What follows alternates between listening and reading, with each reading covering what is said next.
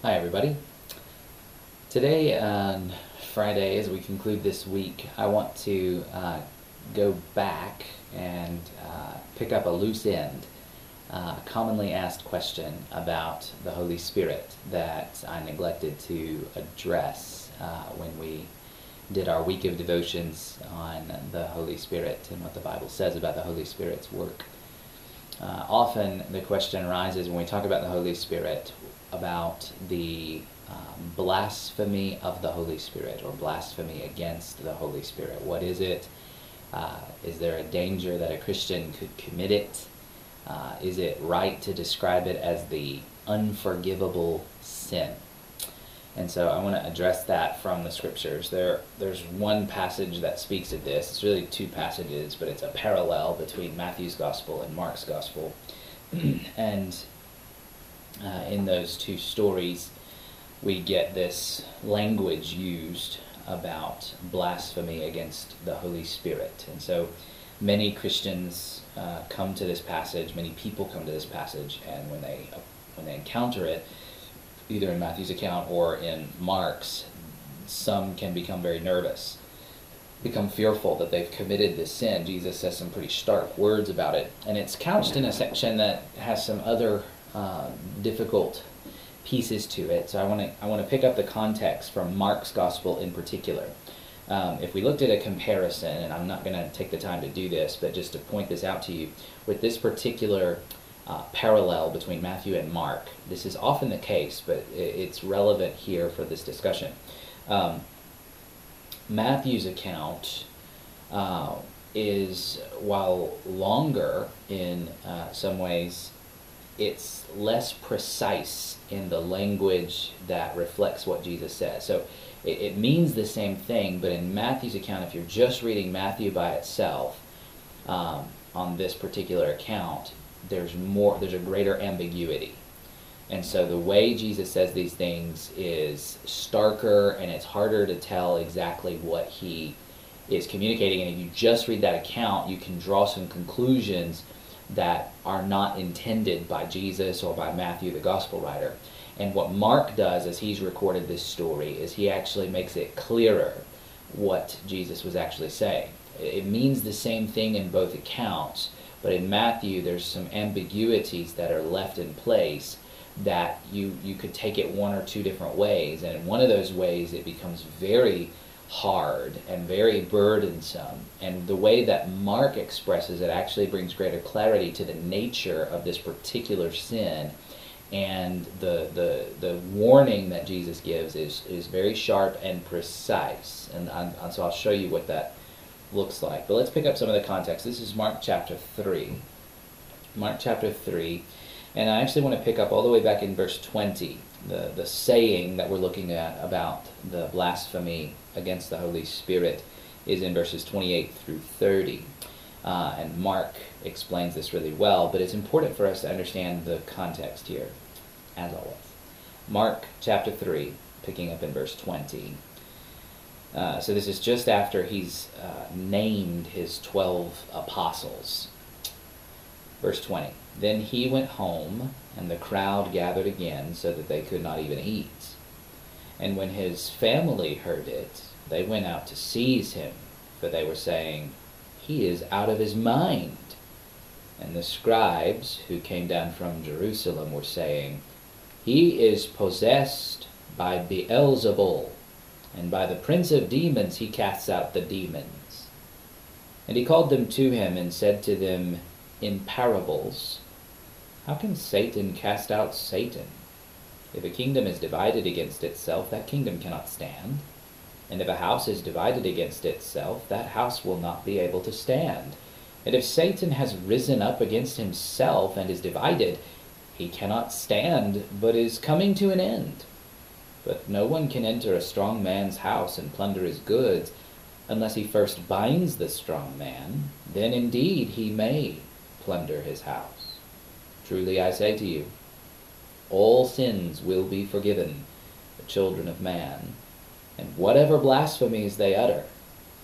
But whoever blasphemes against the Holy Spirit never has forgiveness, but is guilty of an eternal sin. For they were saying, He has an unclean spirit. So, uh, that picks up the context. So, Jesus is ministering to people uh, and spending a lot of time on that. So much so that in verses 20 and 21, we find out that his family is a little bit concerned about him. This is actually important to notice. This is a structuring technique that we see often in Mark's gospel. It's a sandwiching kind of technique where um, he talks about a story and he talks about one piece of information and then he brings in another story in the middle and the middle part is like the main part of a sandwich the ham and cheese the peanut butter and jelly whatever you like. Uh, you, some of you have heard me talk about this in, in uh, sermons in the past. In fact the first sermon i preached here i think i talked about it uh, in alfred Norman bible church. And then he comes back around after that and comes back to the story he was talking about earlier. And so when we see that structuring going on um, it's not that mark has artificially put things together in a way that they didn't actually happen. But what he's doing is he's drawing attention to something. And it's important to remember the family piece of this that Jesus' family, his mother and his siblings, were concerned about him. And their particular judgment is important here. They went out to seize him. That's very forceful language. They, they thought he was um, out of his mind, is what Mark says. They were saying Jesus so this is Mary, his mother. This is his siblings. They concluded because of his behavior that he lost his mind, that he was insane. That's their judgment. That that's his family's judgment of Jesus as he's ministering to all these people, and he's doing so so selflessly that he's sacrificing his own normal needs he is foregoing meals. He's skipping lunch and he's not taking care of his basic needs. And so his family, out of concern, believes that he's gone crazy that he would do such a thing. And so Mark points that out. And then in the midst of this, as this crowd is gathered and Jesus has been ministering to them, verse 22 introduces the scribes who came down from Jerusalem. So notice that. That's not the scribes who were active in the synagogues in this area in Capernaum is probably when it says he went home, we're probably talking about uh, actually Peter's home, which became home base in Capernaum uh, eventually while he was doing ministry. And um, the scribes came down from Jerusalem. So these are official scribes. They've heard all the way in Jerusalem about Jesus going around and doing ministry. So this is relatively early in his ministry, but he's already gaining a reputation for becoming for being a healer and one who is teaching people, even though he's not a rabbi. And so he's drawn official attention from Jerusalem. So the scribes come down and they listen to him and they make a judgment call of their own. And their judgment is he is possessed by Beelzebul. Beelzebul. That's actually a Hebrew name. um, and it uh, basically it became in Judaism of the first century a label for Satan, and that becomes clear as the story goes on. So literally, they you could translate the phrase there. He has Beelzebul, and basically what they're saying is he has a positive relationship with Satan.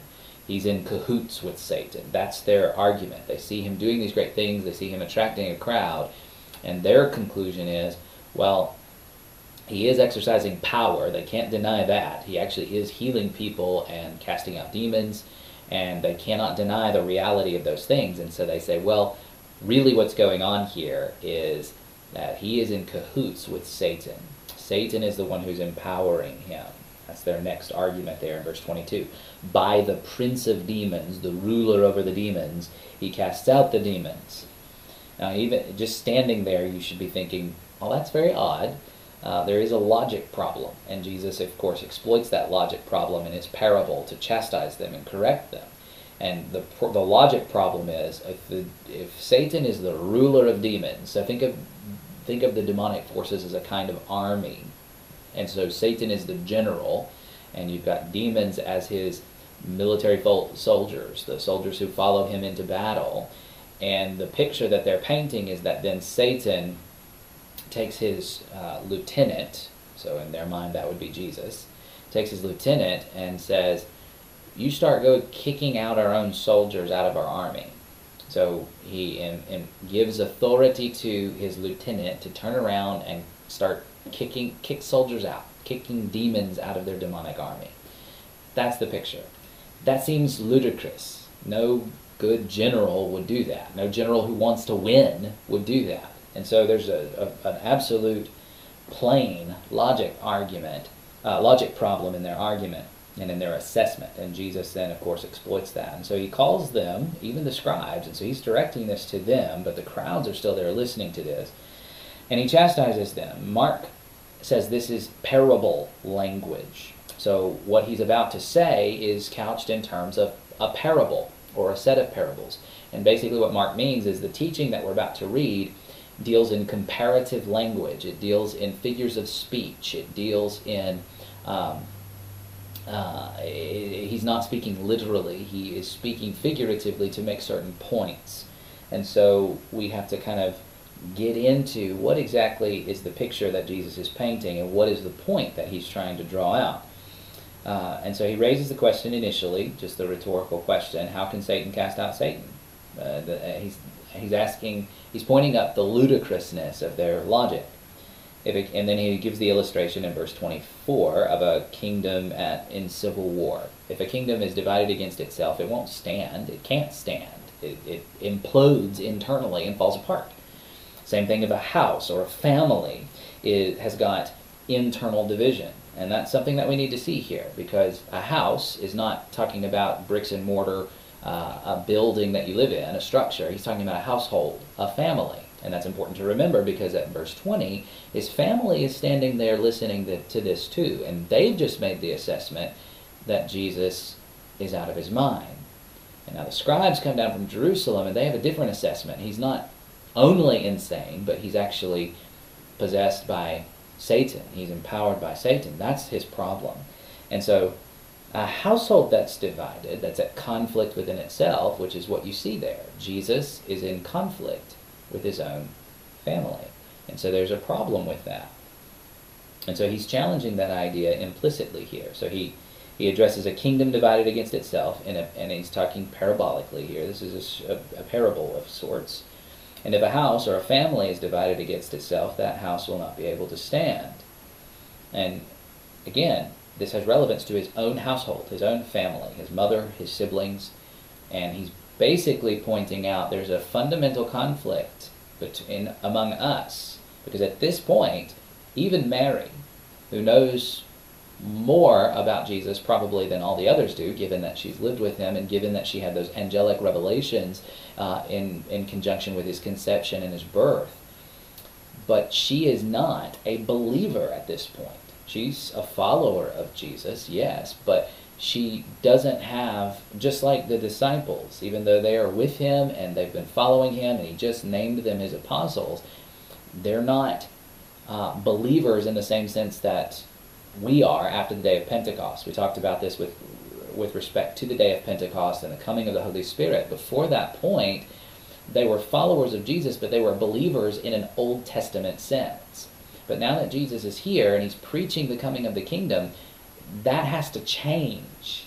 And the nature of their allegiance to Jesus has to change. And Mary and his siblings, especially, because we find out in John's gospel explicitly that during his ministry, his siblings did not believe in him at all.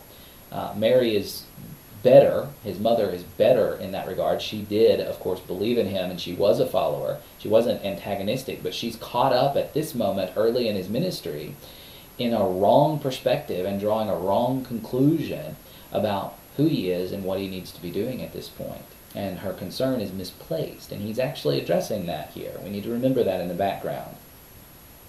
So then he pulls the, so he's given these images a, a kingdom or a nation at civil war, a household that's got inner, internal conflict, and that he says it won't be able to stand. There will be failure and brokenness in that family if that conflict is not addressed and the harmony is not pursued.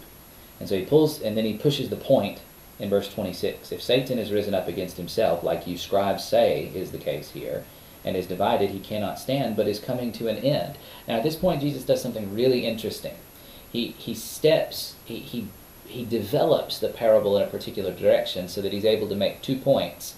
He is not only correcting the stupid logic of the scribes, and uh, three points. He's correcting the stupid logic of the scribes, and what we're going to see is he's also warning his family. They're not as extreme in their assessment of Jesus as the scribes are, but they're thinking in the same kind of logic at this point. His siblings and his mother are thinking he's insane.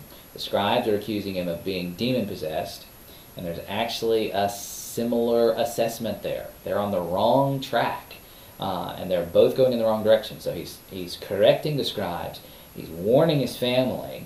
But the third thing he's doing is he's making a theological statement about his ministry and what's really happening. So he's not just saying, this is what's not happening. So the scribes say, so the, his family says you're out of your mind.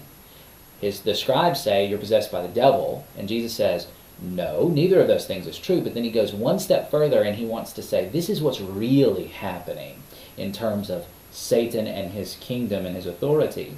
If Satan has risen up against himself and is divided, which is not the case, he cannot stand but he is coming to an end. And so at this point, Jesus is transitioning to make a new point about what he really is doing. And so when he says he is coming to an end, at one level, Jesus is being very clever in his rhetoric. At one level, he's just affirming the reality that that's not the case, that Satan is not fighting against himself by empowering Jesus to cast out demons. That would be dumb and ludicrous and not a very good strategy for a military leader.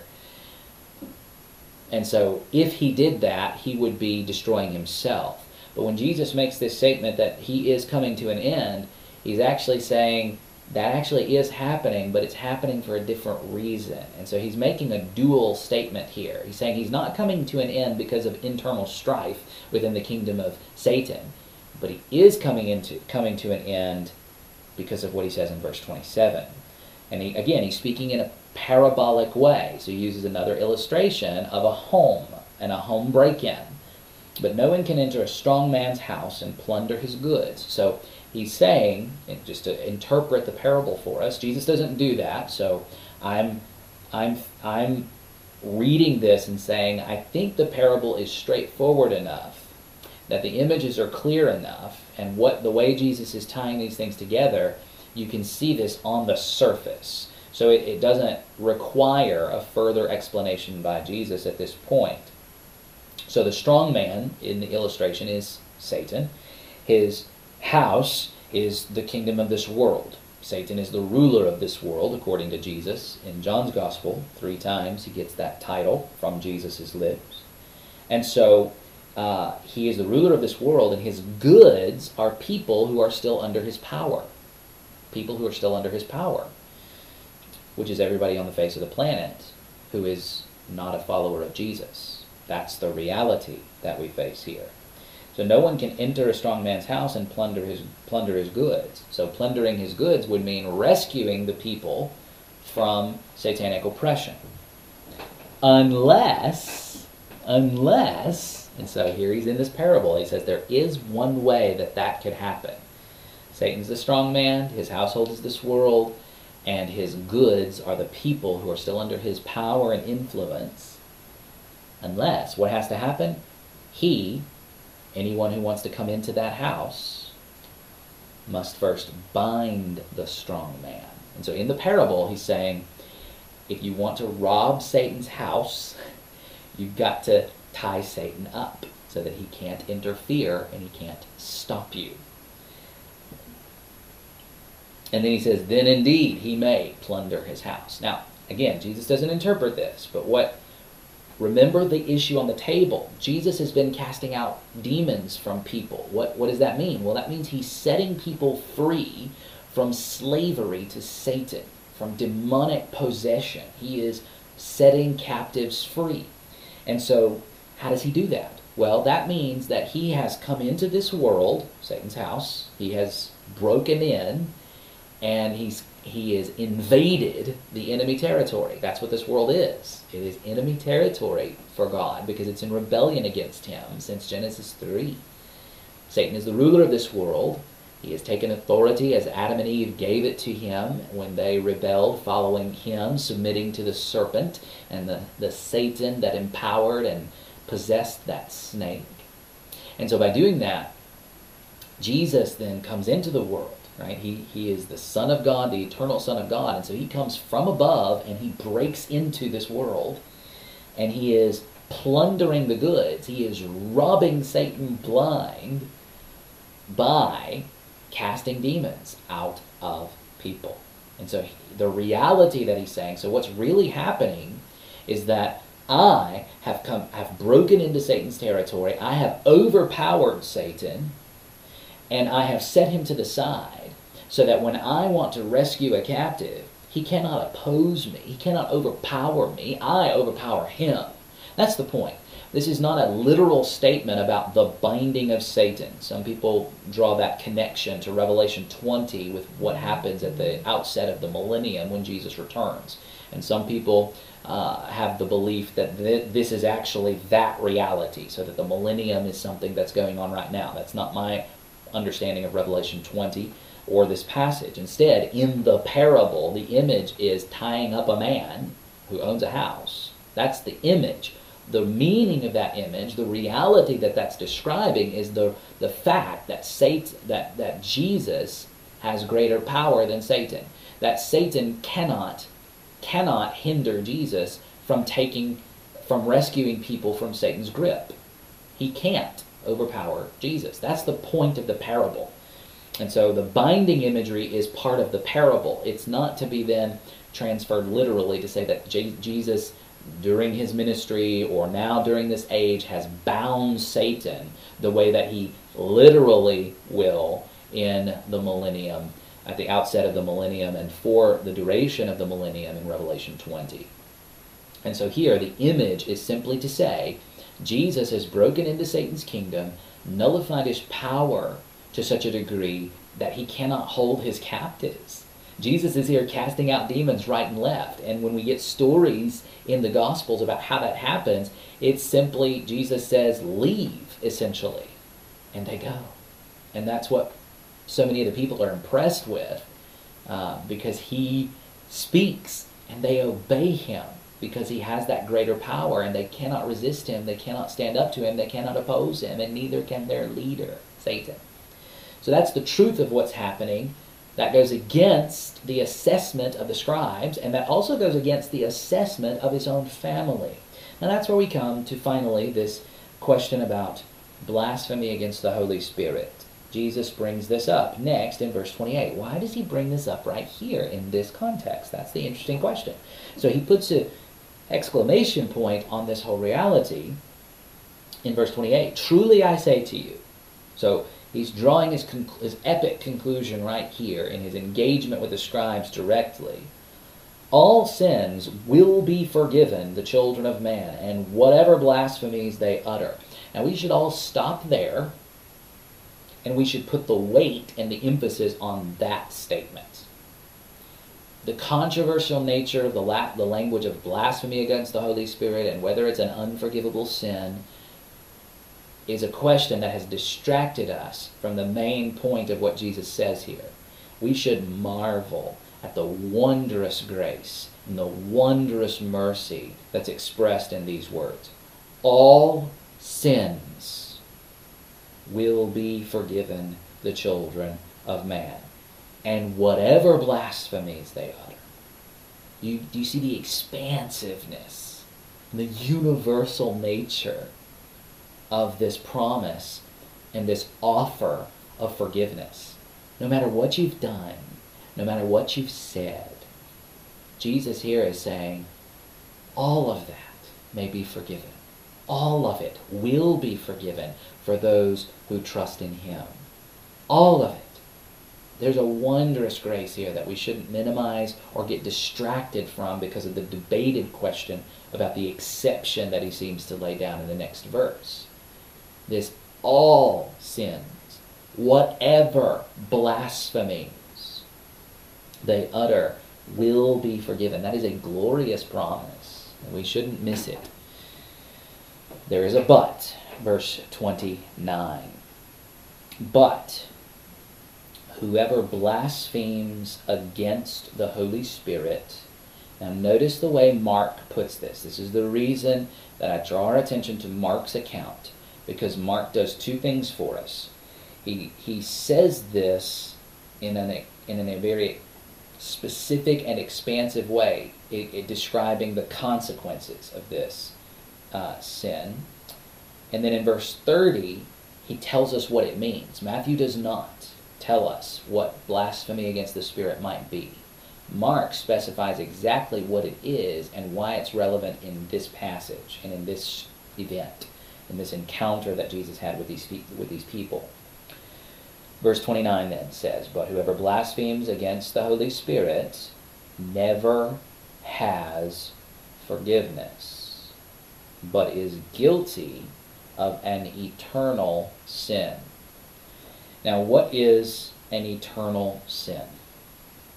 Well, simply put, it is a sin that goes on forever. It is an eternal sin. It lasts forever. This is so what it, what this doesn't refer to then is simply a statement in a moment. That's what causes I think that's what causes many Christians to fear at this point, to wonder, have I accidentally done this? Because blasphemy refers to something that you say.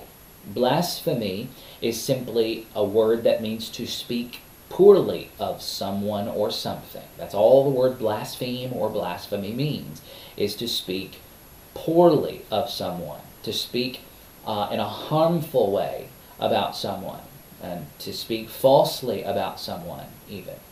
But blaspheming just means to speak poorly, to speak wickedly of someone, to speak deceptively about someone. That all falls under the category of blasphemy. And when you say it like that, it sure sounds, it sounds like this generic category that maybe I could have.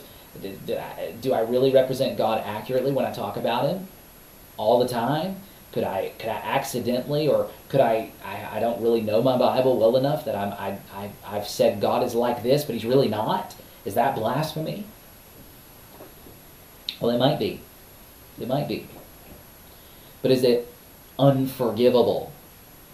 So I don't like the word unforgivable because I don't think it reflects what Jesus actually says in either Matthew or Mark's account it does not say that this sin is unforgivable. That would mean that it is a sin that cannot be forgiven. Right? That's what unforgivable means, is that it is unable to be forgiven. Well, that suggests to me, when I hear that, that suggests that God is unable to forgive that sin. And I never want to say that. And I don't think the Bible ever says that. That there is a sin that God is unable to forgive. I don't think that's a, a right way of talking about God, that he has this inability for, to forgive. the Bible the Bible's so so repetitive and so emphatic on God's power to forgive and his willingness and desire and intent to forgive. And again, the promise is right here. All sins, whatever blasphemies.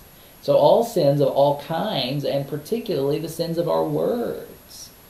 And so the commitment is there to. And so what it doesn't it doesn't say he this sin is incapable of being forgiven. It says that the person who does this, whoever blasphemes against the Holy Spirit, never has forgiveness. So it's not saying it cannot be forgiven. It's saying the case that he's talking about is one that never receives forgiveness. And then he explains what he means because it's an eternal sin, meaning it's a sin that keeps on going. So this is not about what comes out of your mouth only. He is drawing his arrow directly at the scribes. And Mark makes that exactly clear in verse 30. Why does Jesus even say this? Verse 30. For, because, so Mark adds this comment because he recognizes, I think, that Matthew's account could have been misunderstood. Or if he didn't say this line, if he just left Jesus' words hanging there, that his readers could misunderstand what he intended. And so Mark, under the inspiration of the Holy Spirit, has given us an explanation that Matthew did not. For they were saying, the scribes were saying he has an unclean spirit. So, blasphemy against the Holy Spirit, essentially, according to this, is what the scribes were doing. And so, when Jesus says this, whoever blasphemes against the Holy Spirit, he's making an accusation against the scribes. He's saying, You guys have done this. You guys have done this. But again, remember that his family is listening to all of this, and they have come to a similar conclusion. Not the same conclusion, but a similar conclusion that Jesus is out of his mind. So, this statement about blasphemy against the Holy Spirit is to condemn the scribes for what they've already done, but it is also a warning to his family, to his mother Mary and his siblings. It's a warning to them that they are thinking along the same lines as the scribes, and they are in danger of crossing a line in their perspective on Jesus and their assessment of his work. Because that's what this is really about.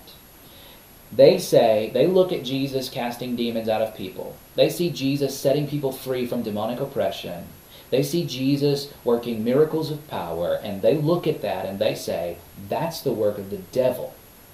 So they see what is truly good truly empowered by the Holy Spirit. Jesus worked his miracles by the power of the Holy Spirit. And they see that and they don't assess it.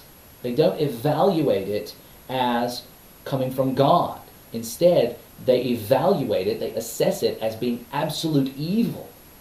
And so their perspective on Jesus is so twisted, so distorted, that they see what is rightly good, rightly called good, and they call it evil, the worst evil, in fact.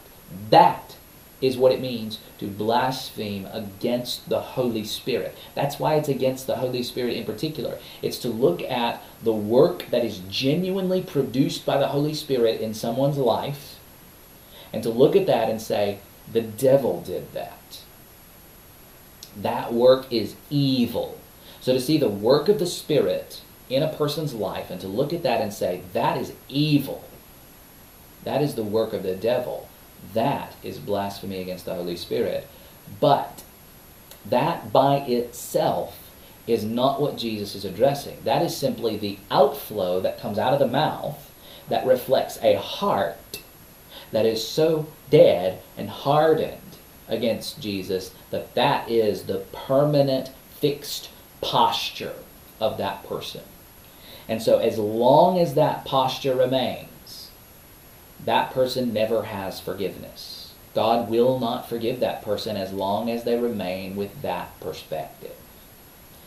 So, even here, there is hope. There is hope. God has the power to change a person's perspective. The Apostle Paul is a case in point. I think the Apostle Paul was absolutely guilty of blaspheming against the Holy Spirit. But God changed him because he did this. He looked at the work of the Spirit in the church and he tried to kill it because he thought it was evil. But God intervened and changed his perspective, changed his heart, opened his eyes so that he could truly see the good that God was doing in the church. And so, even here, this is not a statement of some hopelessness. We should never, never look at somebody else, or even look at ourselves for that matter, and say that that person is beyond salvation, beyond the possibility of salvation, because of what they've said, because of their posture, even if they are opponents of the gospel, even if they are enemies of the gospel, even if they are persecutors of the church like Saul was. That does not put them outside the ability of God to break in and change their perspective.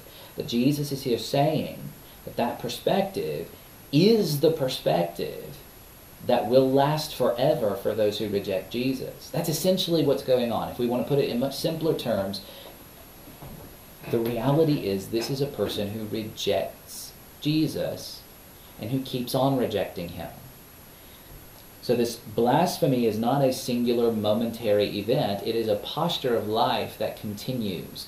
So it's not just about what you say, that becomes the manifestation of a heart that is against God and is so broken and twisted that they can't see and assess rightly the good work of the Holy Spirit in the world and in a person's life. And so, as long as that goes on, they don't have forgiveness. That's kind of a simple way to put it. But that's the reality that we're dealing with here. And the reality is for those who end up condemned by God on Judgment Day, they will continue in blaspheming the Holy Spirit forever and ever and ever and ever. They will, as long as they exist in hell, even after Judgment Day, they will continue in their rebellion against God. Sin is not something that just stops when you die for a sinner. For someone who rejects Jesus, that rejection and that hostility toward God will continue forever. It will be an eternal sin, a sin that lasts forever. So, what we see in the next passage is again his mother and his brothers coming, and other people notify Jesus that his mother and his siblings were outside, and Jesus doesn't acknowledge them as his family. He says, Those who are in here, who are listening to me, who are following me, these are my true family. And so at this point, early in Jesus' ministry, Mary, his mother, and his siblings are still on the outside. Mary came inside much more quickly than his siblings did, I think. But at this point, they are still on the outside, and Jesus is very much warning them about their posture and their assessment of him.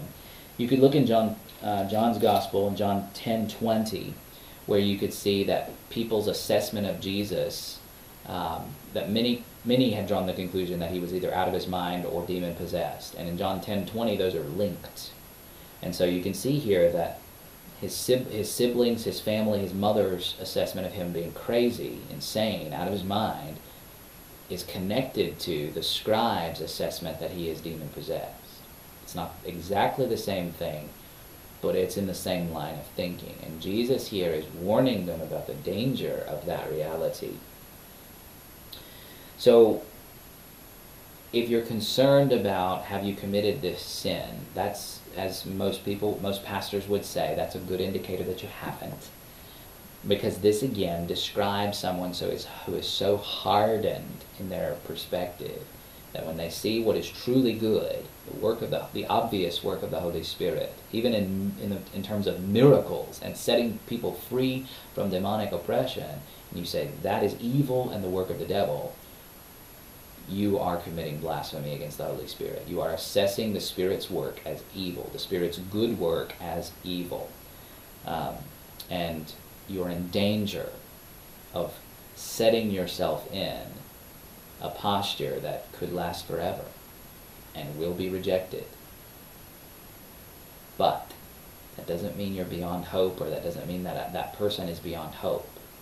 Remember the Apostle Paul. Father, thanks for these words and this warning.